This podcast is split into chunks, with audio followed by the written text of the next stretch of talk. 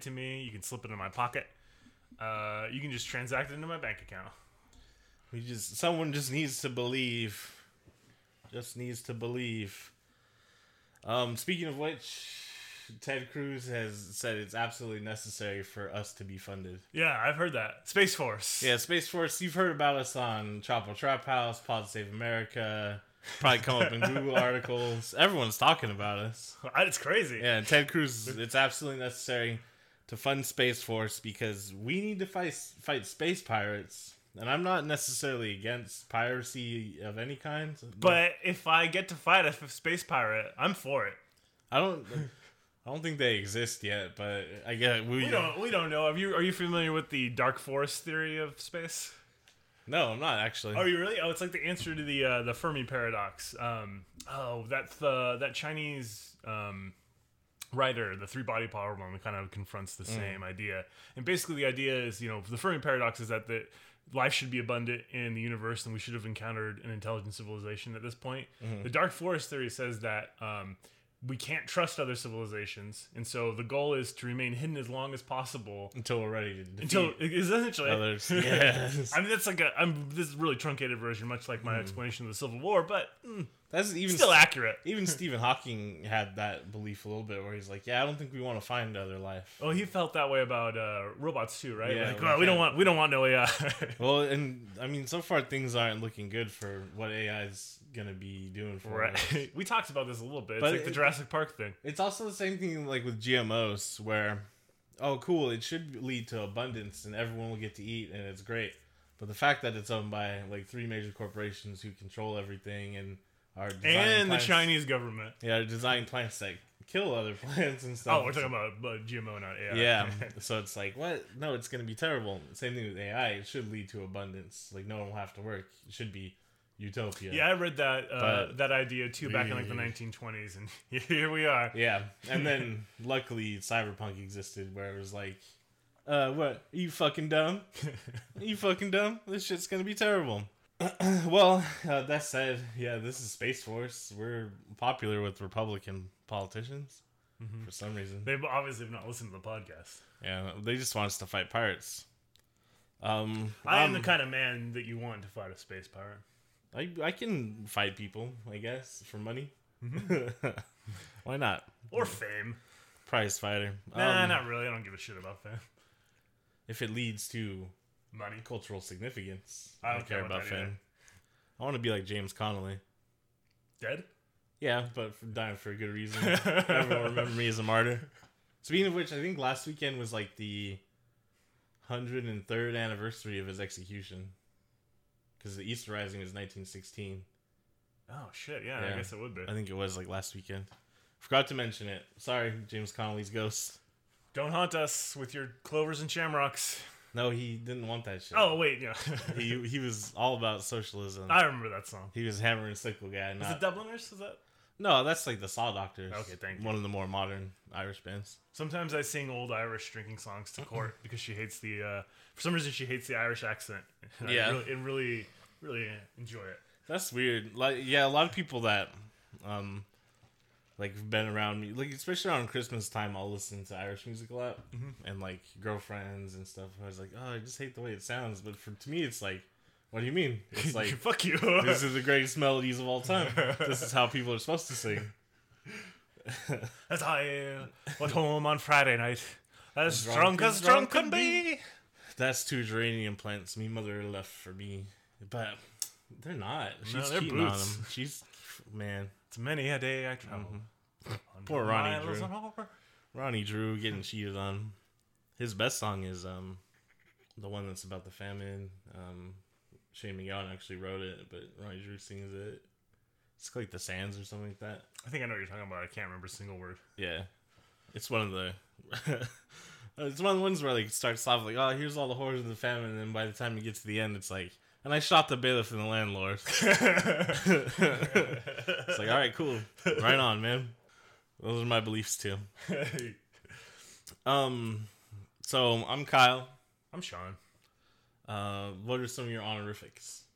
I don't have any. Uh, I'm Kyle, aka Kizza, aka Lo- Lance Low Cash, aka Money Short like Muggsy, aka Teeth like God's Prison Shank, I don't think anybody gave you this. aka Chorizo Addict. also, I feel like your love of chorizo is just because it tastes a lot like linguiça. Yeah, I think that is what it is. But also, kill cops turn them into chorizo. um, the only thing I ever got, like uh, in elementary school, the kids called me Dumbo, but I grew into those ears. Oh yeah, uh, even our sisters used to make fun of our ears when we were little, though, because they were oversized. But now they're pretty normal, because the rest of my head grew. Ah, yeah. So, uh, what's some other big news aside from we're finally gonna get funding from Ted Cruz from the government? I don't- My dreams have come true. I don't. yeah, I, I'm- have no worries anymore. Yeah, everything's Um, good now. did Hakuna Matata. Speaking of uh, Disney, did you see the uh, like a little Aladdin preview? They had. I saw like a maybe like a six second clip of Will Smith singing. Um, You ain't uh, never had Prince, like me. No, like the Prince Ali song. Oh, I always liked that song. Yeah, Not good? No, I mean the part, like the reason I liked it is like you have Robin Williams sing the song, and then like the genie is like morphing into other people and like Mm-hmm. doing little commentary. Uh, that whole commentary part is cut. Will Smith is not doing voices. Oh, I, I like I like Will Smith a lot, and he has Yeah, like a lifetime pass from Fresh Prince. There is a reason when they're remaking The Lion King, they just recast James Earl Jones as uh, Mufasa. It's really hard to follow that, and I feel kind of the same way about Robin Williams' performance as the genie. He's, he's basically a living cartoon, anyways. yeah. Like why? Why don't they just have Robin Williams do it? Also, the, think we fact that know. he's like a CG character, anyways. Like they. no, they have a he has a couple bits where he's actually there. Oh well, I mean, they could have just um used all Robin Williams lines from the animated lineage. They or you basically- know what they could have done? Is, They're just uh, doing it anyways. Like it's just a re- almost a shot for shot remake is what I've yeah. seen so far. What they should have done is um just not made it. These live action Disney movies are so lazy. You mean these um uh copyright extensions? Yeah, that's really that's Yeah. a fair point. hmm Copyright extensions, which uh, brings me to a, actually a really important quote I wanted to read. That uh, so I'm about to quit my job, and uh, it's making my brain much more active. So I've been, I'm like, oh, I'm, I'm not like suffering under the yoke of capitalism so much right now. I am You still, will be. but I'm about to be free of it for a couple months. So I've been uh, refamiliarizing myself with uh, some philosophers and things like that that I've always been interested in and stuff. Uh, so uh, this is a good. The full- uh, po- uh, uh, uh, poet philosopher George Carlin. yeah, the beat poet George Carlin. Uh, yeah, this will be like a full mask off episode. Uh, I, I'm sure it's already been apparent, but I am like radically left. So we'll just get into some theory real quick. And uh, this, I, I was reading this, and I feel like so it's something I've talked about on the podcast, but I haven't been able to express exactly what I meant, like as regards to Marvel Cinematic Universe, Game of Thrones, basically the industry of culture, which is what Theodore Adorno was very critical of. I'm gonna read a quote from him now, which encapsulates my feelings about the problems with popular media. And it's amusement under late capitalism is the prolongation of work. It is sought after as an escape from the mechanized work process and to recruit strength in order to be able to cope with it again. But at the same time, mechanization has such power over a man's leisure and happiness and so profoundly determines the manufacture of amusement goods that his experiences are inevitably after images of the work process itself. The, uh, the ostensible content is merely a faded foreground. What sinks in, sinks in is the automatic succession Sinks of sinks in is the automatic succession of standardized operations. What happens at work, in the factory, or in, in in the office can only be escaped from by approximation to it in one's leisure time. Uh, just a quick aside before we actually break that down. Uh, philosophers have a huge problem being able to talk to uh, regular people, and it's Well- because they use words like approximation. Well, I, I actually really like the way he writes. Obviously, He's not actually. That's actually not bad Yeah. compared to some other philosophers. But that even Yeah. that you can simplify that.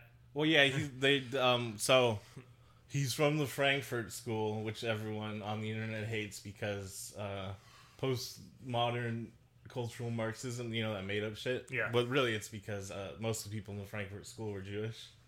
So people on the internet don't like. Yarmulkes. Yeah, because they're Jewish. Yeah, it's anti-Semitism, but um, they do use the the dialectic um, method. Essentially, is like how most of them wrote was using dialectism, which is just a way to debate, honestly. Yeah, But, yeah, that's the um, problem.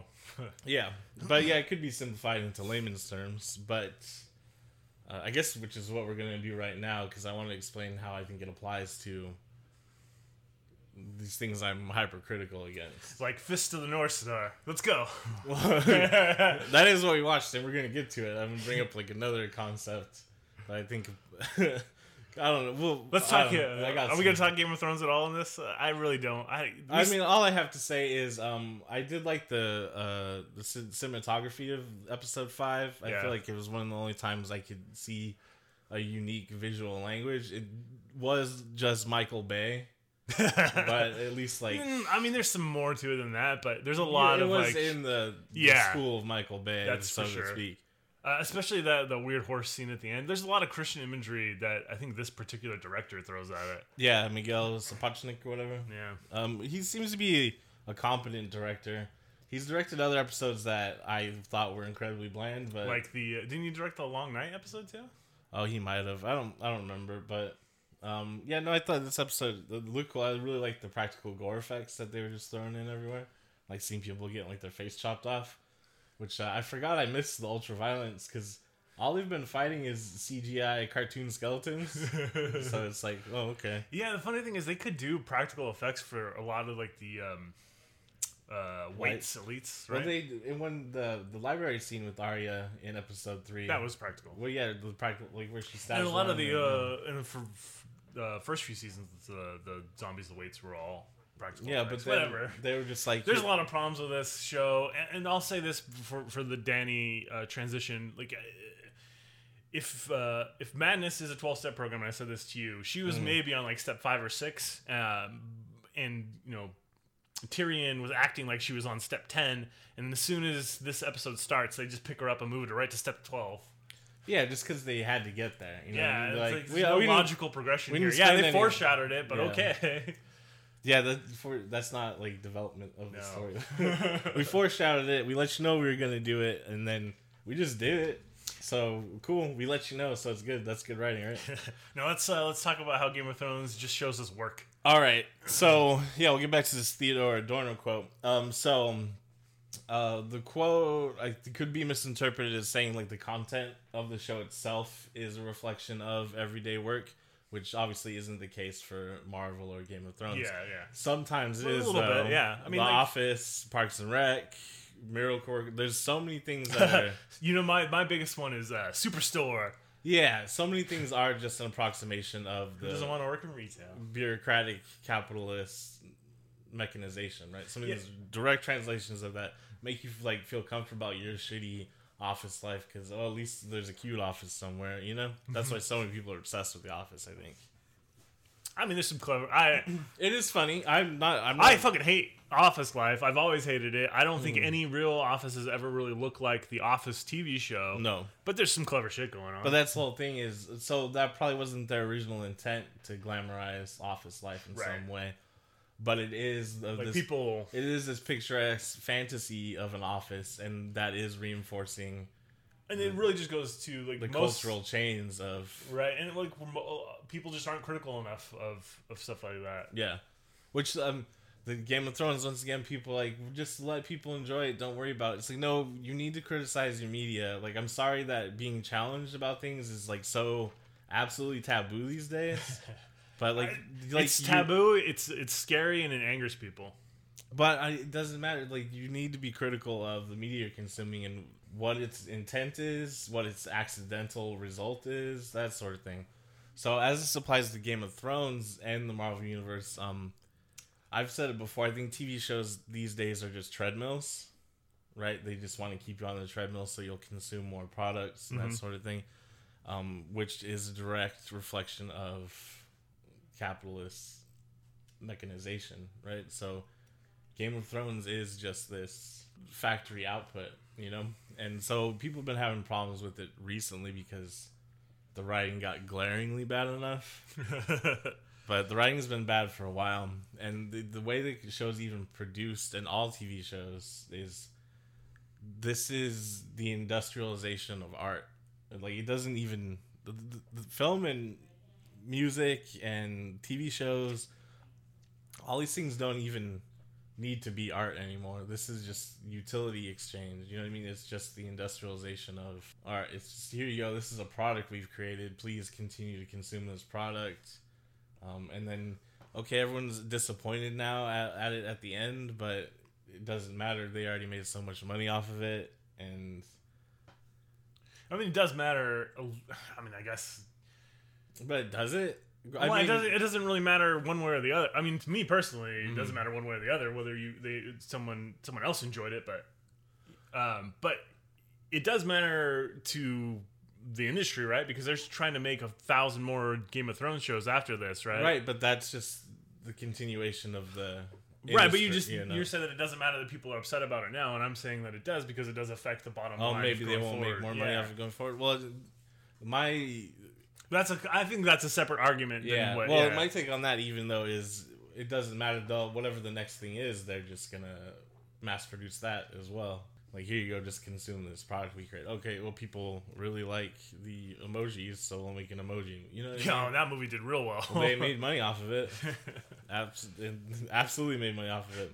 So yeah, shit's always been. There's always been bad TV shows and. Blah, And there's blah, always blah. been, I mean, TV shows historically have never had any value. I mean, go back and look at the history of TV. It's always been that. Right, exactly. I'm I'm not saying I'm you'll never see me say that there's value in television shows because I absolutely do not believe that there is. I mean, they're few and far between, but yeah. The and they'll of course once in a while they'll try to drop in like little messages maybe that oh well you know here's a political idea here's a a, social theory or maybe you know here's some liberal thought that's sprinkled in but everything always returns to the status quo you know what i mean?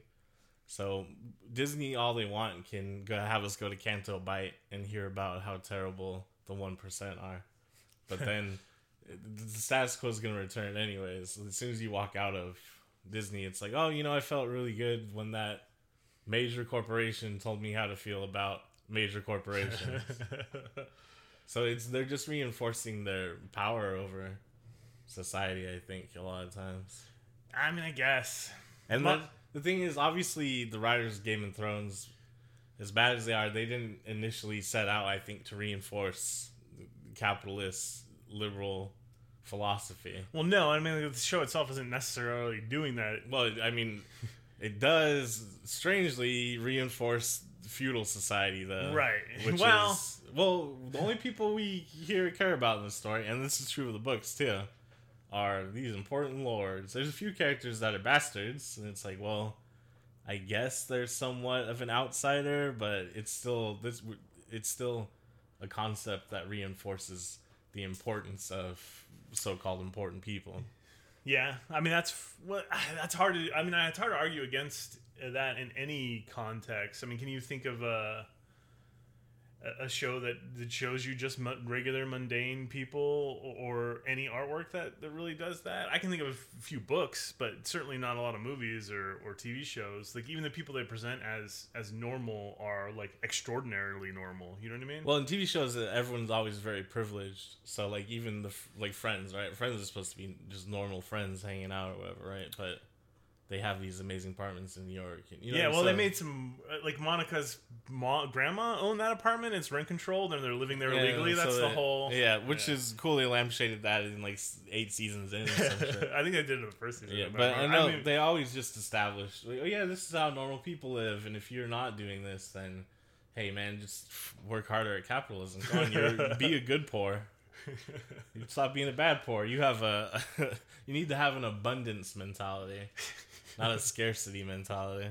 These are just some thoughts I've been having, and yeah, like I said, uh, and as you asked, yeah, TV, you're not ever gonna see TV characters that are just mundane, strictly mundane, normal outsider characters that are I- challenging and, the and system I, I mean, I don't even argue that people don't. That the reason you don't see that is because people aren't interested in it and they don't want to see it.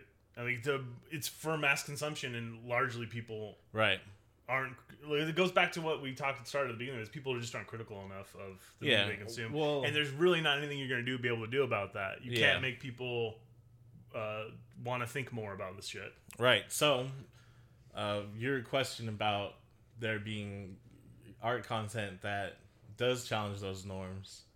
Uh, actually, kind of does apply it Fist of the North Star in a certain way, and we'll get more into the history of anime in the '80s. But uh, uh, cyberpunk is absolutely the answer to your question. This because cyberpunk is always the outsider that is trying to disrupt the machine, escape the machine, that sort of thing. And cyberpunk's not the first thing to do it. There's tons of art movements, Dadaism, uh, things like that that are challenging uh, corporate neoliberal ideas. Neoliberal is obviously more recent, but there's uh, resistance to fascism in the early Mhm. 20th century. And, you know, there's always Oh, we talked about that like mar- martial arts movies. And you're right, and martial arts movies absolutely reflect the outsider or someone of a lower caste finding justice for the people, and that's why they resonate so well with minority communities in the United States. Right, like Wu Tang Clan. Why is Wu Tang Clan Wu Tang Clan? Why do they have all these references to martial arts movies?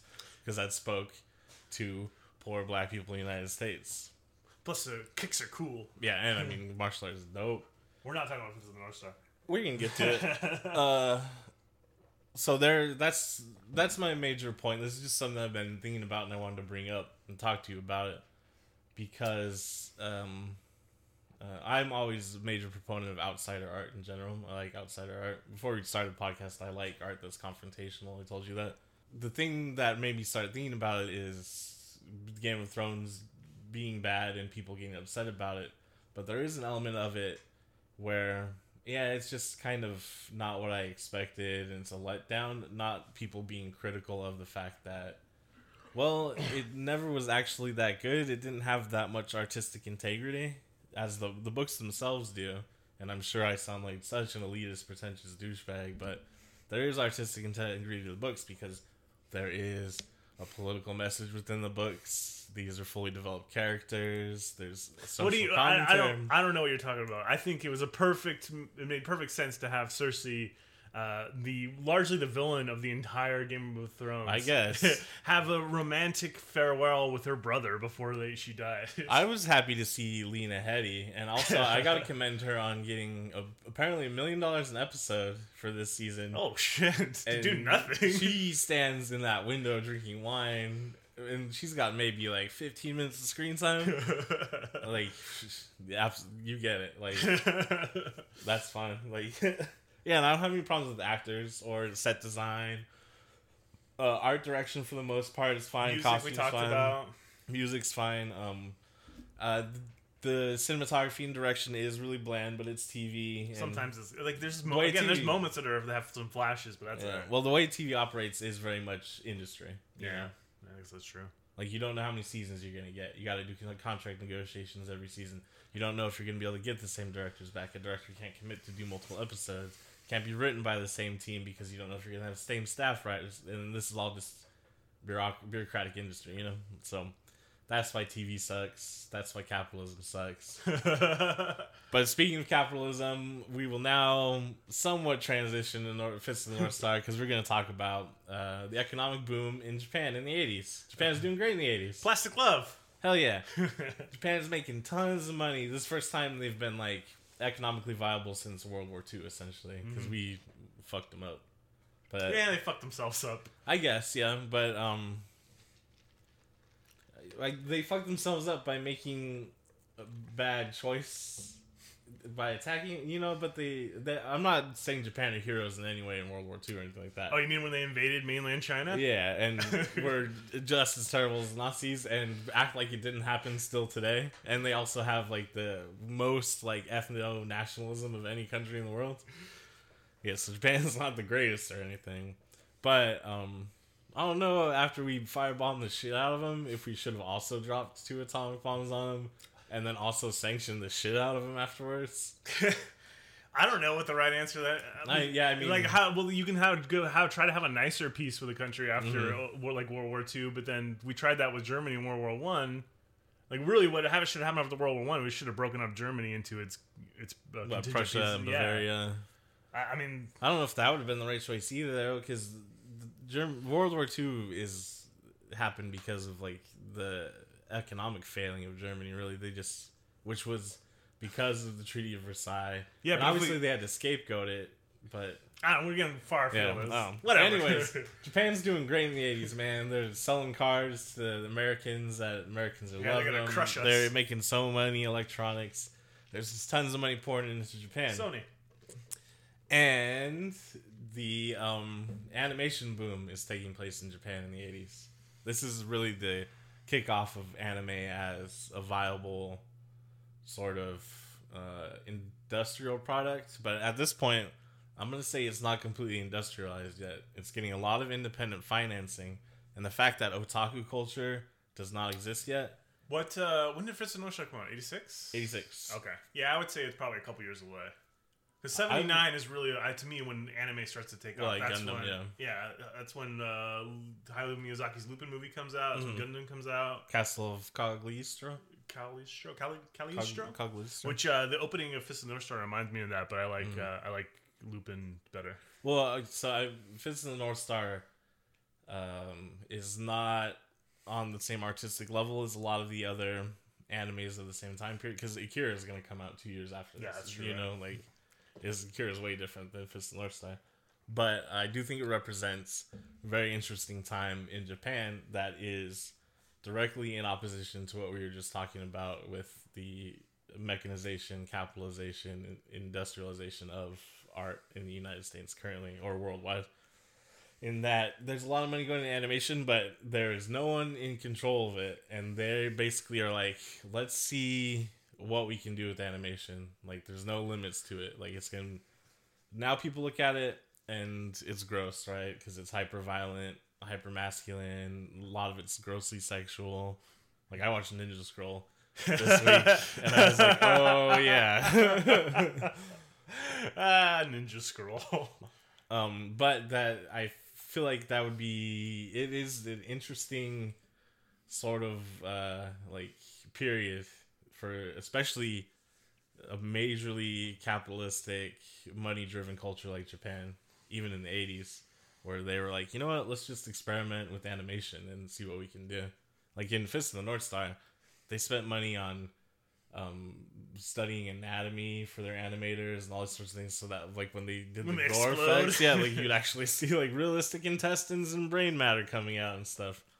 Um, major thing you may have noticed though is um, when it had its first theatrical run, they got a lot of complaints about how uh, You know, gruesome the gore was. effects. Yeah. Yeah, so you'll notice that there'll be random filters put on it, and the pan will change, so it's zoomed in or off center a little bit. Yeah. That's them retooling it, so it's not quite as violent. You know, like how uh, Scorsese had to have the ending of Taxi Driver be black and white. Yeah, yeah. So- or uh, Kill Bill Volume One had to do black and white, right? Yeah.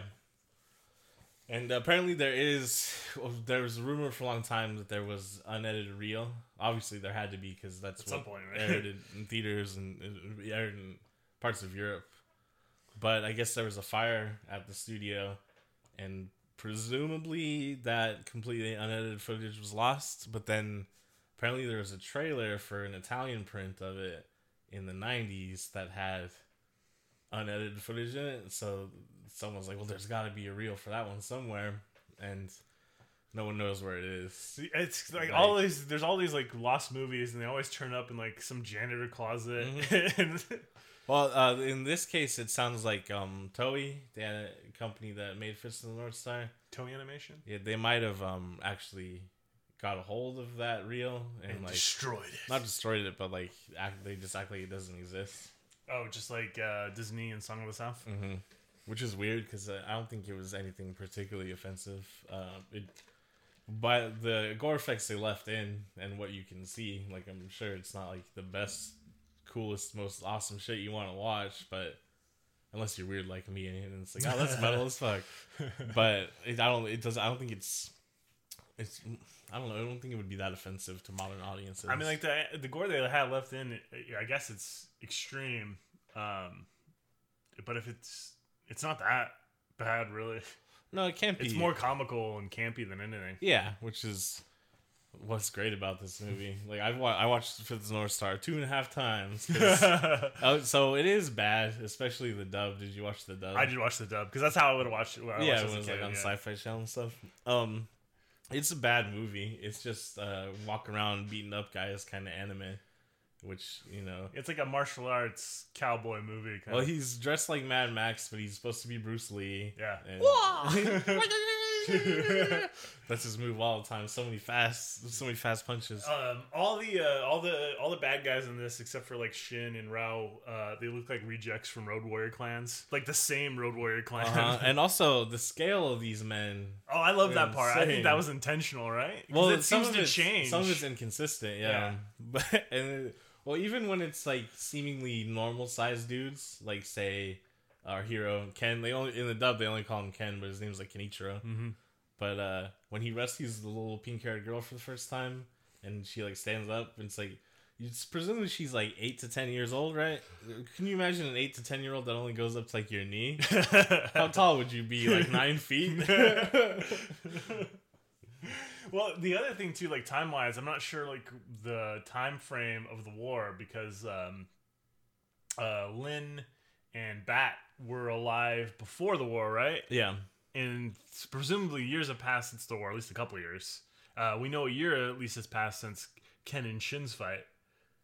Um, when he first meets Lin. So how like how long how many years ago was this nuclear war? Like only like ten or so. Yeah, it has to be less than ten. Um. Yeah, um, a lot of it. Uh, it's, I think I think they. Well, you can tell that they just rushed through a bunch of different volumes of the manga, mm-hmm. right? Because it's ev- it's like every fifteen minutes he's defeating a new what would have been a villain for a run of the manga, you know. right, right, right. So I think the, a lot of the the finer details didn't make it into the film because what they really wanted to do is just show Gushes of blood. fucking awesome karate dudes punching the shit out of each other. I love my favorite thing is um so like they'll just like punch the shit out of someone and then they'll seem fine and then no their head explodes. all right. Just because like the power of uh, whatever martial arts they're doing, the fist of the North Star, Yeah. it's unstoppable. Uh, yeah, that's the first thing. Uh, of course, this is a Japanese film. For some reason, they never got over those atomic bombs being dropped. So they uh, a lot of media is about nuclear war, and so My favorite's Godzilla. that's how Fist of the North Star starts. There's uh, some pretty gruesome people melting Yeah, from that was one of my first notes. Yeah. Uh, which looks really cool. I like when the guy's eyeballs like fall out, but then they like disintegrate before they like leave the frame. so they, man, they did some cool animation with all this gore. I, it's interesting to think about. Um, what if Fist of the North Star would have popped off instead of Dragon Ball Z in the Western world? Yeah, I don't see that. well, they wouldn't have been able because there is a Fist of the North Star TV series that comes out in '88. yeah, but that's not. It's not as violent as this movie, right? It's still pretty violent, more than Dragon Ball Z. And there's Well, I mean, Dragon Ball Z had some parts that were cut from the U.S. release, like where Right. they punch through people and shit. Mhm. but um, yeah, so it wouldn't have been able to air in the United States. Think, and if it did, it would have been so sanitized, and because it, it doesn't have like the quite as fantastical nature of Dragon Ball Z, Mhm. like all the different aliens and different characters and stuff. Fist of the North Star is just a bunch of presumably Japanese dudes walking around punching the shit out of each other. Some of them bigger than others. Some of them bigger from one scene to the next. My uh my just uh my favorite bit is when um Rao is uh gonna fight that other army and the one dude's like Aha, I've turned myself into steel and then they, they start fighting. He's like, ah, you think I'm afraid? I don't believe in no magic. Magic Yeah. bullshit. Even though he just fucking turned himself into steel. I was actually I wanted to bring up the same exact thing. Yeah, because he just did magic. yeah, mother. It's like, what are you talking about? Um, Like one of us doesn't understand magic, and I'm pretty sure it's you. um, I so um, Ken Ken and his uh, brothers. Do you think they actually are biological brothers, or just because they're like the same dojo? I think it was the same dojo thing. Although Ken and Rao do kind of look like each other. Mhm. But Jaggy doesn't. He's No. got blonde hair. He looks like the fist of the Southern Star. Yeah, it looks like Shin. Shin. The uh, American voice actor for Ken. Uh, every time he said Shin, I thought he was saying shit. Shit. yeah, so there'd be times like, shit, get up. it's like, oh, okay. So when they introduce uh, Rao and Jaggy, they're up on the cliff just watching Ken get Get murdered. shit kicked out Yeah. of him by Shin. And Rao's like, all right, cool. This is my time. I'll be the best. I don't know if Um, this is North Star. No. Jaggy just seems like a little bitch. So he's like, he seems to have so many different motives in that scene. Because he's like, well, we gotta help him. He's our brother. And then he's afterwards, he's like, nah, I'll kill I'm him. just gonna throw him down this cliff. and then when he comes back later, it's like they had that altercation that caused Jaggy to have his head all fucked up. And he's like, "Yeah, I never liked you. I want to murder you the most." And it's like, "Well, I wanted Rao to save him." And, I thought I kind of feel like he just wanted Rao to fight Shin. oh, because then he become the Fist of the North Star. Yeah, that's that makes guess. sense. Yeah, because he's got statues up of himself, like he's the Fist of the North Star. You think Even Rao? masquerades as a fist of the North Star. That's how Ken and Ray meet. Remember? yeah, and you think Rao would be like, Nah. "Nah, you did, you Yeah. did, sucker." Um, but in that scene, he's just got bandages on his head. So Yeah. He's holding his brains in. Yeah, with bandages. Mhm. Which, uh, oh, uh, he his head looked pretty messed up. I don't know if bandages would take care of that. I I mean, I actually assumed that he already had those metal bits and sh- Oh, stuff in place. Used the bandage installed, to cover it. Yeah. Okay, yeah, he didn't have his cool mask yet. Mhm. He didn't want people to see how grody he was. but then, uh, so one of his henchmen does remove his like, I guess his sleeping shroud, so people don't have to see his groaniness. And he, I like that they animated him like getting He physically retching, sick. yeah. Like, oh, oh, yeah, he's fucking gross. But he doesn't actually look that gross as far as like anime characters. You know what I mean? He's just got some metal shit on his face. yeah, it's not that bad. his head throbs. Actually, as far as hideously disfigured, disfigured dudes, I've seen worse pictures of Doctor Doom. yeah, he's his face is all melty. Yeah, here I mean, Or Spawn. He's a yeah, hamburger head. Doctor Doom is a little inconsistent because sometimes he's been drawn as perfectly handsome with just a little scar, and sometimes his face looks fucked up. What do you think they'll go with in the MCU? I hope they go with him being perfectly fine, just having a little small scar, Really? and it being all in his head. Oh, that'd be an interesting concept. That it's psychological more than mm-hmm. anything. I was thinking if we're gonna go for it, he takes his mask off. and It's the most gruesome shit a ten year old ever seen. it's like uh, ass face from uh, the preacher. Yeah, or um, you know, a lot of people like, oh, what was the disturbing image you saw as a child? And they'd be like, oh, when they opened the Ark of the Covenant in Oh, Indiana yeah, Jones and like scarred children. it just looks like halfway melted. yeah, they just do that with Doctor Doom. Like, yeah, you kids will never forget this Marvel shit. this melty face. I don't know if Doctor Doom is ever gonna show up. Honestly, oh, he definitely is. No, I think They gonna, need to make that money. I think It's they're gonna be a few years, but he's gonna show up. I think they're gonna run out of money. Uh, Disney's gonna have That's the funniest joke you've ever told. Disney's gonna have to sell them to um Fox. yeah, they're, they're actually at the point like there's no way that they're gonna. Not unless IP laws change. Yeah. Yep. I just. I mean, yeah, they're not gonna stop. That was like Disney's like, oh, we're gonna take a break from Star Wars, and by that they meant like a year. Yeah. Star Wars presented by the writers of Game of Thrones. DB Weiss and David Benioff. Benioff. Who, you know what? You look at those two dudes and you're like, yeah, you guys look like you fucking suck. also, one of them, uh, father is the head of Goldman Sachs. So, oh, fuck him and his dad. yeah, I think he's the same one who said uh, themes are for eighth grade book reports. I mean, mm, uh, mm, mm, uh, mm. Well, I think, um, I mean, I guess like if well, you, based on him being the son of the head of Goldman Sachs, yeah. and seemingly just being like a kind of a broy business degree type guy. Mhm. I'm thinking he probably uh, is one of the people that doesn't like the Frankfurt School and their critical theory of literature. because of the yarmulkes. Yeah, what I'm getting at is uh, he. I could easily see him being an alt right bro on the internet. Like, oh, what does Count Dankula have to say about Game of Thrones? we gotta make Dany turn into a crazy She's woman. A lady. All queens are crazy. Cersei, Dany. Um, You know what really pushed Dany over the edge is when Jon didn't. His her own nephew didn't say that he loved her. yeah, he wouldn't give her that dick. That's what she needed. That's all she needed was a little dick comfort. Because I, I will say that anybody that expected like um, uh, Eddard Stark's son to um, be okay with to that. be okay with incest Yeah. is a little is a little uh, off the rocker. Like eh, if you thought this is how the books the books were going to end with Dany and Jon in a happy marriage, I mean, I don't think anyone actually thought that. yeah. well, no, there's some plenty of people that that's their theory. I've read uh, Westeros.org. Oh, really? Yeah. Even I thought that, that was mostly like book readers, right? Oh, that is, yeah. But there's still some people that think that's that, that have that. Like there's gonna be that fan like fairy tale ending. a couple people. Like- I definitely read it. That's pretty wild. I mean, again, this this is back when I you was first reading the books of like you Mm-hmm. 15 years ago, but shit, more than that maybe. God damn, these books have been out for a long time. Yeah. And then good thing they finally were finished. I love the ending that George R. R. Martin wrote. Apparently, um, they had a falling out. in- oh, in- there's a shock. in like season four or five, and like that's why he's super distanced himself from the TV show because he's like not about it. There's actually some pretty choice co- choice quotes where he's like, "Yeah, I don't know, they just kill everyone left and right. There's like 20 characters they killed that are gonna be alive in my book that are important." so- Well, I mean, the the Sept of Baelor.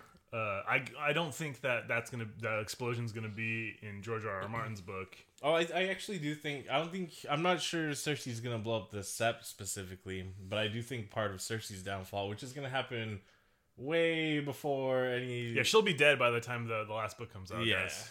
Um, I, I think think. I do think it'll have something to do with people freaking out that she fucking blew up part of King's Landing. Mm, yeah, maybe. I just feel like um, that was their way of wrapping up a bunch of characters and plot lines they don't want to deal with anymore. Basically, the Oh, same yeah, thing that well- Stephen King did in The Stand. Well, yeah, well, I agree with that, and they also like got themselves in that position anyways, because uh, they just like didn't manage any of the characters that were involved in it. Like, why is Loras become like a member of the Faith Militia? You know what I mean? Like, Yeah, whatever.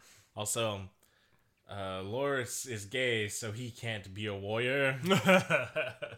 I hate Loras in the show. I I remember hate um, almost all the like. Jaime is very different. Cersei is actually Yeah. very different in the show. Like I don't know. I don't know. I remember when the show was announced, like the summer beforehand, and they were doing casting and stuff. I was like, "Fuck, man, Lawrence Tyrell. He's the coolest character in the book. I got to get to England. I'll be Lawrence Tyrell." You do not have the look to play Loras Tyrell. I just need to shave. nah. Well, now I'm like way too big, but it was different back then. But um, yeah, no, Lawrence Tyrell is one of the coolest characters in the book, I think. And then in the show, him and Renly too. It's like, yeah, they're gay guys. yeah, that's the thing. Oh, like- the gay boys. Cool, right? We're so progressive. We put gay characters in it, and you know what they do?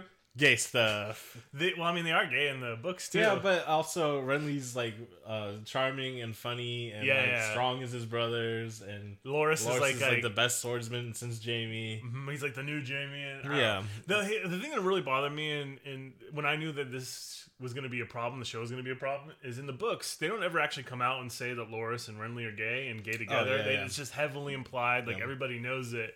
But in the show, they couldn't figure out a way to to have that implication, so they just show them fucking. Yeah, they just have sex. Yeah, awesome. And then they didn't even have um uh, Loras's cool quote when Renly dies, and he says, uh, "Once the sun is set, no candle can replace it," because he's all about like he only loved Renly. He's done. No more that crazy shit. All he's gonna do now is kill and fight and be the best. In the show, he's like, ah, whatever. My boyfriend died. I guess I'll just start banging chicks. um, yeah, they just they, I think There's this- one other part. They don't understand their characters. They don't seem to understand real human beings. They seem to just put in like this completely. they have a very surface understanding, yeah, and they have like a really surface understanding of like um motivation. inclusiveness. Oh yeah, well that's just like the Avengers movie and their gay character. right? yeah, like what? Yeah, it's I. It's getting to the point where this, this shit's getting offensive. But like I said, it's a part of capitalist industry. Uh, fucking liberal solutions to society's ills, where it is just all kind of like quaint, pandering, and pointless. Like I did the. You don't know you're on a leash if you sit next to the peg all day. You know what I mean? Uh, anyways, Fist of the North Star not about inclusiveness at all. Uh, I do think that they probably uh, don't like women uh, because basically she is a prize to be won, and whoever is the strongest, coolest guy, whoever's got the coolest bike, and can get laid all summer long. because that's basically what sets off the whole movie. is uh shitting He's like- shit out of cannon. He's like, "Hey, I'm gonna kill you and take your woman," because she's awesome. Um, she's apparently the only woman in this wasteland because we don't see anyone else except for the little girl. I think. no, there's other women. They're just not as pretty. But yeah, they don't have red hair. Oh yeah. Oh, she appears nude at the end too. Yeah, And they- her- they her did not- itty bitty nipple committee. Yeah, I was gonna say they didn't know how to animate nipples yet or something. her body looks really weird. But her body's like so uh, aggressively sexualized though. yeah. Like her her proportions. Well, don't make so sense are all the dudes though. They're all Uh-huh. buff as shit. Hell yeah, man! I like that. Uh, they're not only they buff shit, they inconsistently buff. Like there'll be scenes where it's just like their biceps, like the entire Their biceps have frame. biceps. Yeah, it'll just the entire frame of a shot, like bigger than their entire upper body. Like that Rob Liefeld picture of Captain America. Where Well, no, that's like just like one peck is bigger than the other. They're, I mean, at least their scale is you know can change from scene to scene, but Yeah. inside the scene it's consistent. yeah, that's true. Yeah, yeah. So basically, um, this is just the coolest movie ever made. Um, It's not the last. Dragon. Obviously not. Uh, it's a really bad movie, but um, there. I oh, I wanted to bring up. you were um, already dead. I think you'll be the one who dies. In fact, I know it. oh, yeah, ready? He does that. Wow! He just makes shapes with his hands in slow motion. and And turns people runs him and into his arms fall off. I like when his arms fall off. I like how he either do these belong to you, and he tosses them at him. Uh, the the editing they did to hide some of the gore. I actually think it makes it seem more experimental and interesting. Oh, it does, yeah. I'm like, whoa, The okay. cuts. Yeah, like if I didn't know, I'd be like, damn, this is this is next level shit. but no, it's just them avoiding gore. Uh, oh, but I did want to bring up George Bataille. Fell in love with the first cute girl that I met. Could appreciate George Bataille standing at the Swedish festival discussing Story of the eye. story of the eye.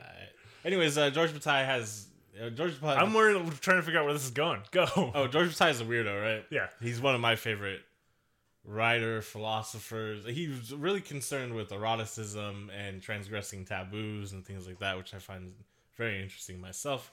But he has a concept called limit experiences. Oh, Um, uh, so usually in him, he's he's talking about uh, more sacred experiences like sexual experiences, uh, abject pain or trauma, blah blah blah. But he also extends it; they can take place in art, and uh, so I wouldn't say uh, Fist the North Star is high art. but there's something about them pushing the boundaries of what was acceptable at the time for animation or just violence in general that I feel like is similar to lived experience because the concept, the base concept of limited experience is just that when you're introduced to a new philosophy, you have a few options. You can completely reject it, which is what I do with all philosophy. right? You can uh, neutralize it and then accept it, so you make it palatable, and you're like, oh, okay, whatever. Or you can um, bring it into yourself and let it uh, have some effect on your current outlook, or you know, let it have an effect on you. Take it for what it is, analytically. You're not just gonna immediately. Oh, you know what? I believe in fascism now. Limit experience. I'm pretty sure I've met plenty of those people. Um, they're all on Twitter, yeah. and some of them follow Ben Shapiro. I think a lot of them were just like, um, Minecraft's cool. I'm, Oh yeah, gamers rise up. but I'm 13 now, so I need to get into the real shit. And uh, my favorite YouTubers are all uh, vaguely alt right. So that's what I'm into now. follow McVenture Productions on YouTube. Yeah, like, oh, I just gotta be so edgy. You know, there's actually, uh, in my dealings with the far left internet, there's a lot of like just edgy idiots there too that don't really understand. There's two of them in this room right now. they don't understand philosophy. They don't have. I don't know. I don't want. Go ahead. Yeah, Fuck they, it, man. they- no one's gonna hear this. It's like, oh yeah, you gotta listen to Chapo Trap House and read theory, and then Oh, fuck. all, all cops are bastards. And it's like, well, I agree with you with all cops are bastards. Can you uh, formulate your opinion or explain why you think Venezuela is great? And, you know what I mean? It's just like, no, you guys are just like throwing out the same garbage memes that the far right does. oh, just just to- from the other side. yeah, just to be provocative in some way. Which you know, I don't, there's a benefit to pro- provocation for sure and agitation. I, like I said, I like that in all forms of art, even in just in social communication. I think it's beneficial, but you gotta have some substance behind it. And a lot of time, it doesn't seem like they do. It seems like they're just also regurgitating memes. That's I, that's all communication is these days. It seems like it, right? Because, uh, like, oh yeah, I was watching the um post Game of Thrones stream that like Alt Shift X does, I don't know. and um he was talking like someone. You gotta like pay money to get a super question or super comment on YouTube so that he'll answer the question. And someone did that about what his thoughts are on how Dany's switch um is sort of a spit in the face of feminism or whatever. Which I I think it's a weird stretch to apply modern political views to uh, this industrial capitalist shitty TV show, which is already like kind of weird, anyways. Very lib.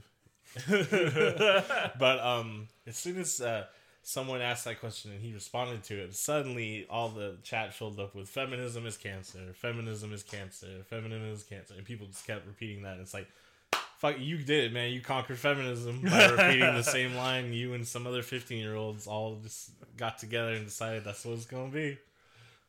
And um, to me, that's the biggest failing of modern society and its art. Feminism is cancer.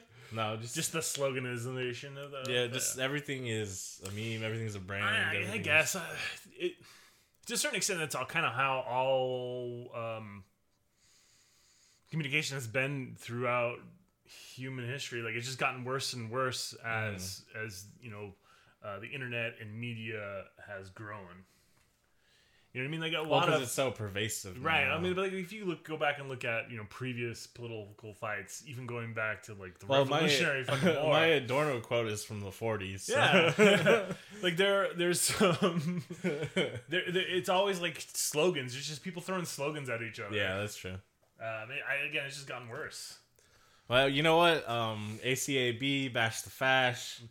Those are. that's what I'm talking about. yeah, but those ones align with my political beliefs. So, uh, I'm. But yeah, at at least you gotta like come with your new ones. Like I was like, um, fucking kill cops, make chorizo. like fucking put that on a shirt. God damn. uh, coming soon to an Adventure Productions uh, store near you. Oh yeah. Oh, so anyways, uh, that also goes back into limited experiences. Anyways, uh, you've noticed people don't want to be challenged at all, right? We mentioned like you can't even be critical of media now because people are. Oh, well, you, well, you- I have seen, like uh, you've talked about it, but I've seen so many people like, why can't you just enjoy Game of Thrones, even as bad as it is? But it's true. Like you see that in everything. Yeah, like the you the um everything. Oh, the the fan base turned toxic, and but well, no, like sometimes things get bad and people start to criticize them. Yeah. Even if they're good, you can still be critical of things. It doesn't negate its existence or your enjoyment of it. Right. That's, that's the thing that people. I think people seem to um, uh, take criticism as automatically. This means that the thing that that, that you're criticizing is bad and terrible. Like Well, I you can have I'll- perfectly constructive criticism about shit. Part like, of it might be that people are have uh, invested way too much in of their self worth in this. Yes, Yeah. because they feel personally attacked if you don't like the same things they do. Mm-hmm. And it's like, well, sometimes you like things that are bad. A lot It's of subjective. people I mean, opinions are subjective, guys. yeah. But uh, a big thing though, uh, people don't like to be challenged on their opinions, and I think people don't like to have limit experiences, which I think actually might be important for internal growth. I'm not saying go out and watch Serbian film because that's, I mean, I've seen it a few times myself, but I do like chasing grotesquities and things like that. That's not for everyone. But what I am saying is sometimes you, if you push yourself to the edge of what you've decided is acceptable, like that's all that exists in your personal philosophy and world sphere, push yourself to the edge a little bit and be open about it. Sometimes it can expand your understanding and make you a better person, more satisfied.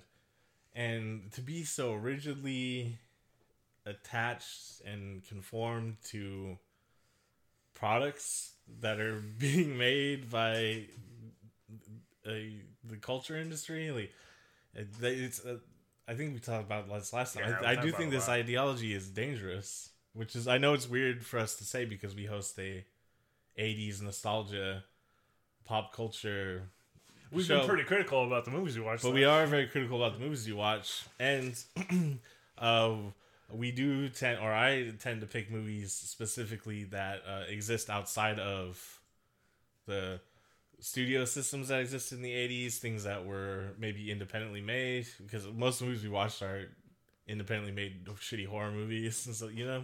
I, I mean, I just kind of pick any 80s movies that I remember watching as a kid. That's what I've been doing. But I mean, there's some stuff that crept through, like The Last Dragon is not your typical. Uh, it's still one of my favorite movies. Mm-hmm. Um, And uh, not typically financed for the time. Right. I mean, it was Motown Records that made it, Yeah. so it is.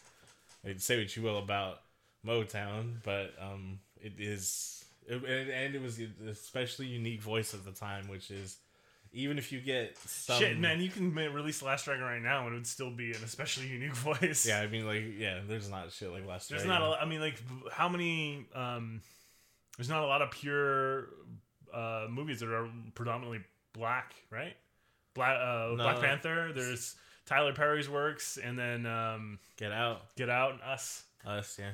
Well, that's even like Tyler Perry's works and some of the other um, movies that are uh, directed at a black audience are so low effort and pandering. Like I, f- they seem so disingenuous to me. I know it's I'm a white guy, so I can't say that definitely. But when I see trailers for what men want and shit like that, I'm like, this, this was not made b- through the passion of a black writer or black artist. This is some 60 year old white guy put his stamp of approval on some product that they're like, hey, you know, we can maybe make money off of this. Black people go to movies, right?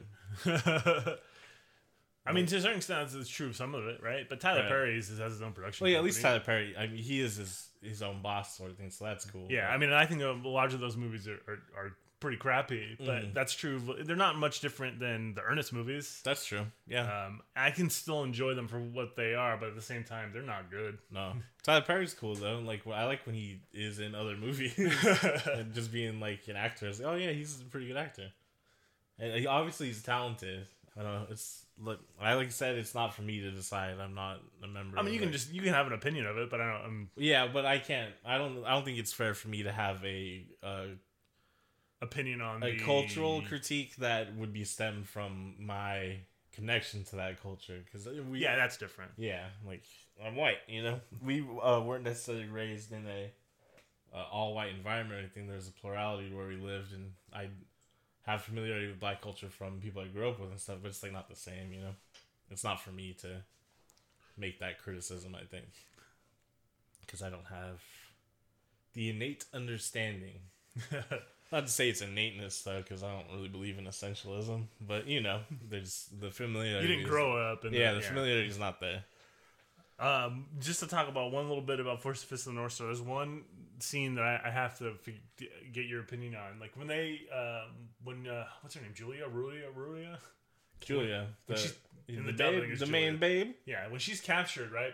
hmm Lin and Bat break into the dungeon, Yeah, um, but it doesn't seem like they have any plan other than to see Julia and then leave, right? They don't have any way to actually help her escape. So what the fuck is the point? uh, I don't know. There's this. A lot of this movie just seems to be you're running around and events happen. You know, Yeah, like a lot of, and then this happens, and then something else going on, and this happens, well, even Ray's whole storyline Doesn't- He comes to rescue his sister. and then he's hanging out with Lin and Bat. Yeah, and then so his sis. Where did sister go? We don't know. They, his like village or whatever was destroyed, right? I assume she's hanging out with Lin and Bat's kid or uh, family. Oh, oh, I don't. Yeah, it's so it's just like whatever. This happened and this happened.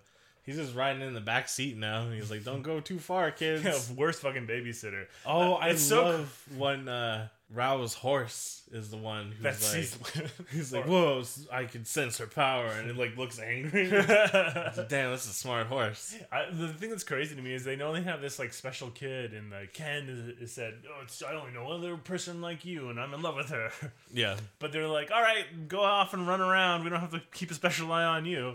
No, I mean, there's only two of you that we know of, but and we really want to rescue the Earth, but you know, we got two of you, so we can risk it. There's a 50-50 chance. like and the other thing too is like you know all these road warriors are running around, you know, raping and murdering and killing and and robbing. Why are you letting your kids run around without supervision? Yeah. Well, he's got a car. yeah, that's just wild. Also, I like that. Um, Fairly early on, they established like wealth is meaningless. Like Yeah. the first like Well, I mean, the real wealth is food. yeah, well yeah, I guess commodity changes, you know, but they're like a bunch of jewels and dollar bills on the ground, and it's just a bunch of dudes eating beef Dog jerky food. and stuff. like yeah, Yeah, dog food. Would say all right, so now you get it. This is the real wasteland. Things have changed. God damn it. Uh, it's like when I the first time I read the road and they found those old dried up apples. Like, yeah, fucking a apples. Fucking apples. Or when they got a Coca Cola. Yeah, A Coca Cola. That's a good book. That's a good movie too. I haven't seen the movie. Oh really? Mm-mm. It's got Viggo in it. Viggo. Viggo Mortensen. as directed by John Hillcoat. Yeah. Who uh, you know, uh the proposition. Oh, I got a proposition for you. He's friends with Nick Cave. Oh, I got a proposition for Nick Cave. It seems like anyone who's famous from Australia is Nick Cave's friend. Mel Gibson. no, not Mel Gibson. Kylie Minogue though. They did a song together. Can't get you out of my. Kylie Minogue. Boom, boom, boom, boom, Kylie Minogue. You're just Kyle. Kyle Minogue. Kylie. Kylie is a slang term for a boomerang. I think I said that before on the podcast. I don't know. That's all. That's just funny to me. Australian slang's cool. Julia dies. No, she doesn't. When she like disappears, Yeah. and then at the end he's like, "Oh, Julia made forest," but then she's like a. Not, I don't know. I think she's dead. She's, she's like a, a, a wood nymph, ghost fairy lady now. She's one of the she. She's chilling in the forest. Yeah, she's a banshee. Oh Ah, no, the wailing banshees. Oh, that's the not coming from my soul. She's a vanguard. Does our family have a banshee? No, it's only like the seven major uh, tribes or whatever, like the O'Neills and stuff like that. Oh, is the O'Shaughnessy's not one of the seven major tribes? No, man, it's like the, What were they, one of the the the North or some O'Brien. shit? No, it's like the O'Briens, the O'Tooles, the O'Neills. Um, there's some mixed in there. I don't know. The Lynches, Connolly. I don't know. Ernesto Che Guevara Lynch. You know that famous quote from his father is "In my son ran the blood of Irish rebels." It's Patrick Lynch, one of like the mercantile chieftains of Galway, went to uh, Argentina back in the day, and he's like the great grandfather of Che Guevara. Che Guevara. Yeah, so um, that's pretty cool, I guess. I just always like that quote, like in within my son ran the blood of Irish rebels. They have like a mural in Derry of Che Guevara. I mean, if you have Irish blood in you, basically within your blood runs the blood of Irish rebels. Not if you're Ulster, you goddamn. They're not land- real Irish. You goddamn landowners. Get England out of Ireland. All right, you're going to jail now, Mary Lou McDonald, leader of Sinn Féin. So, Fist of the North Star. Uh, we didn't talk about it that much. We talked about it from a really broadly external level. We didn't go over the plot too much, but I'm. I think. There's I'm- not really a plot. yeah, I, mean, I also think I'm kind Babe of. Babe got stolen. There's a nuclear wasteland. Some dude's gonna s- save his babe, yeah, I and think- she's got special magic tree powers. Yeah, and they punch each other a lot. Yeah, you violent. go. It It, looks recapped cool. it. It's real cool. It's 80s It's ultra shit. fountains of blood shooting out everywhere. Yeah, I think I'm kind of done with the format we've been using, where we discover the plot, anyways. We'll just kind of randomly talk about bits we like. And Yeah, it's uh, more just like what uh, the film inspires in me philosophically and stuff. Now I've been dreaming a lot too much lately. I don't like- have any dreams anymore. I feel like my brain's popping off just because I'm so like I'm not gonna have to work in a little bit. I uh, didn't spend any time thinking about what we were gonna watch next though, because I was too busy thinking about. I didn't think about it either. I don't know if I have my list with me. Oh shit! Oh, we could watch um the first Muppets movie. It's about to be its 40th anniversary. Didn't that come out like '79 though? Yeah, Yeah, I guess we can do that. It's up to you. It's, we don't really do well with comedy movies. oh, that's a good point. There's a lot of uh, broader messages in the Muppets movie though. You want to watch another uh, Arnold one? Yo, Watch Commando. Mm, I don't know if I watch Commando. What about? Uh, if, oh, if you since you said the Muppets, what about Dark Crystal? Oh yeah, I haven't seen Dark Crystal in a really long time. All right, let's watch the Dark Crystal one. Jim Henson doing spooky stuff. I guess it's not that spooky. It's just kind of surreal. Well, it's uh yeah. Watch Fist of the North Star though. Oh, challenge yourself a little bit. Watch a Ninja Scroll. The Yeah, I can. You can if you want. The animation's pretty cool. yeah, I do remember liking the animation. That's the thing though. So um, I'm willing to like transgress taboos and confront like sexual violence and things like that in art. Not to say there's any merit to it, but I'm like willing to confront it and see how it makes me feel and maybe how it like reinforces my negativity towards sexual violence and that sort of thing. But that's one of those things where it's like, no, I can't like ever recommend like, yeah, just you know, check it out, see how you feel about it. yeah. It's like no, like Because what if you, you what if you check it out and you're like, yeah, I kind of dig this. or like even if it, it is you you have any trauma associated with it or you know Yeah, I mean? It's like, yeah. know. So that's a rough one. Yeah, I watched. Watching Ninja Girl once is enough for me. Mm-hmm. No, I, I like enjoyed watching it again, but some of it I didn't. It's yeah, it's just uh, it was a different time, I guess, in 1994. oh, I did watch his mid 90s this week though, the Jonah Hill movie that he No, I didn't watch directed. it. It's pretty good. Again, I haven't watched. A, I don't really watch a lot of modern movies unless my kids want to see them. Oh, you kids didn't want to see a uh, gripping uh, character study drama set in the 90s about a young boy dealing with his family life and finding a new group of friends? No, Oh. no, but they're pretty excited about Detective Pikachu. Actually, I uh, was strangely hyped for it before it came out. And the reviews started. Yeah, I mean, I, I'm sure it's probably exactly what I expect. Anyways, I just thought it was gonna be like cute Pokemon jokes and stuff. so that's fine. Uh, after I spent this entire episode railing against the industrial, You're like, oh, Oh, cute but- Pokemon. oh, Pikachu, I know him. He's cute. I enjoy that product. oh, Pikachu, I choose you. I enjoy that product from Japan. Space Force. Space Force. Um, I don't know. Is there anything else to talk about? Oh, uh, we're gonna do a live stream after Game of Thrones tonight, but But you won't know about that. Will It's come out coming after it. so it'll be after it happens. Um, we got a website that's got links for YouTube, Twitter, other stuff. Uh, I'm about to quit my job, so I'm gonna go real hard on in the paint, the paint that is the internet. Uh, I'm gonna try to be real inflammatory, agitating, see what I can do, just get shit popping off on Reddit. Probably not though. I actually like, really can't stand Reddit. I have trouble with the internet in general these days. I grew up assuming most of these people were trolls, um, and it turns out they actually believe what they're saying, which uh, which means they're not trolls. I think a lot of them don't believe what they're saying still, even if they think they believe it. This is like next level Oh, yeah, epistemology really sort of stuff. But like, I, um, I, they're like temporarily convinced of these ideas, but I don't think they've put enough thought into it or really, especially because the user base of Reddit is like what, like seventeen to twenty five or something.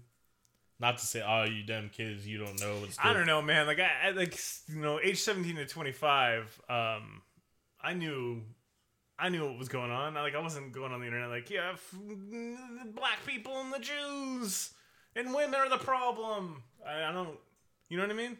Yeah, Like I, I, I Yeah. mean, I had a kid at twenty five. Oh, that's true. But I, I just mean more people's um philosophy. They're not kids; they're just dumbasses. Yeah, but you're they can be fluid and change over time though. that's a, such a weird change. You know what I mean? Yeah, it's so That's drastic, dramatic. Like when every really time I see like reformed neo-Nazi or, or or like you know skinhead or racist, I'm like, yeah, I guess. I can get it from uh, a certain time period of being a skinhead, or you know, skinhead specifically. Because so if you're a different disenfranchised white boy in the like '80s, early '90s, and like that's just kind of what you got into. Because similar to like mid '90s, the movie I watched where he just ends up with these skaters that they're good kids, but you know they get into trouble and blah blah blah. Same thing for like young skinheads. Um, I, I feel like you can get away from that as you get older because you're probably just like, man, I was just hanging out with assholes. You know what I mean? Yeah, I guess. But it, it it is different now where they are employing a lot more like deeper indoctrination. It seems like. Yeah, it seems like they've gotten uh, taken it to uh, another level than what it was in like the 80s or 90s. Yeah, and- It's different than what. I mean, there's still pro indoctrination going on even then. That's what. Yeah. Um, that's fucking stupid ass uh, Ed Norton movie. American History X. That's the one. Why is that stupid? Because he just goes back on everything he learned. He- Well, I, mean, I guess they don't set it up. They set it up like he might be, but yeah, that's kind of. Mm. Well, that said, uh, just be careful on the internet. The internet does seem to be not the cause, but the accelerant for a lot of things. Don't be careful on the internet. Be angry on the internet. Oh, Fight back. Yeah, yeah, that's true. Yeah, get angry. Um, bash the fash. You know what it is. Uh, be careful the media you consume. Like, just stick to weird '80s movies that we recommend. Watch any of this modern shit, man. It's, it's creeping. in Unless we do a bonus episode with some modern shit, then watch that. Yeah, but it, uh, hopefully they'll still be a sort of like um, I don't know we talked about doing no. into the Spider Verse, which is uh, basically exactly what you started off railing against. Yeah. It's- mhm. I don't know. Oh, don't worry. We can solve the problems of capitalism with good feelings in most uh, animated films. to be honest, yeah. or most modern media. 'Cause so even if it is like, obviously, Into the Spider Verse is about accepting who you are, accepting the world you live in, how you can you choose- Themes, Kyle, are you- for eighth grade book reports. how you can choose to help other people, you know, all the different levels of response, you know, all these great positive ideas, and the people that wrote it and put all the actual work into it. It's oh yeah, sure, I'm sure they believe these concepts or whatever, but these concepts aren't helping anybody, and all you're doing is making money for Fox, Sony. Sony. Oh yeah, Sony. Fox owns. Well, Fox is owning shit now. Disney owns Fox now. Fuck you, Fox. I don't know. Disenfranchisement has gotten to like it's a solidified apex level in my mind. so, You've reached a zenith. yeah, I was like, oh no, this is it. But that's Space Force. Um, I don't know. Hopefully, I don't know if every episode is gonna be about all this crazy shit, but probably because it's like where a lot of my concerns lately. So whatever. I'm just being honest on the internet on my podcast. What's up? all right. Space Force McVentureProductions.com. I'm Kyle, aka Kizza, aka Juicy K, aka. I couldn't think of any more. I was trying to think of them as we were doing the podcast. That's you got. yeah, Kizza is Ah. the best though because it's uh like RZA and GZA, you know, the, uh, one true alphabet. It's uh knowledge, zigzag zig, Allah, Kizza. That's I think that's my fucking Snarl Marks, aka Snarl Marks. Is that still your Twitter name? No, my Twitter one is Kizza now. Oh, is it? With some pentagrams. Check that out, everybody. uh, I'm Sean. AKA um Daddy Bigfoot. AKA I don't know, I'll think of some more next time. It'll be Uh, fun. great. Alright, Space Force. Space Force.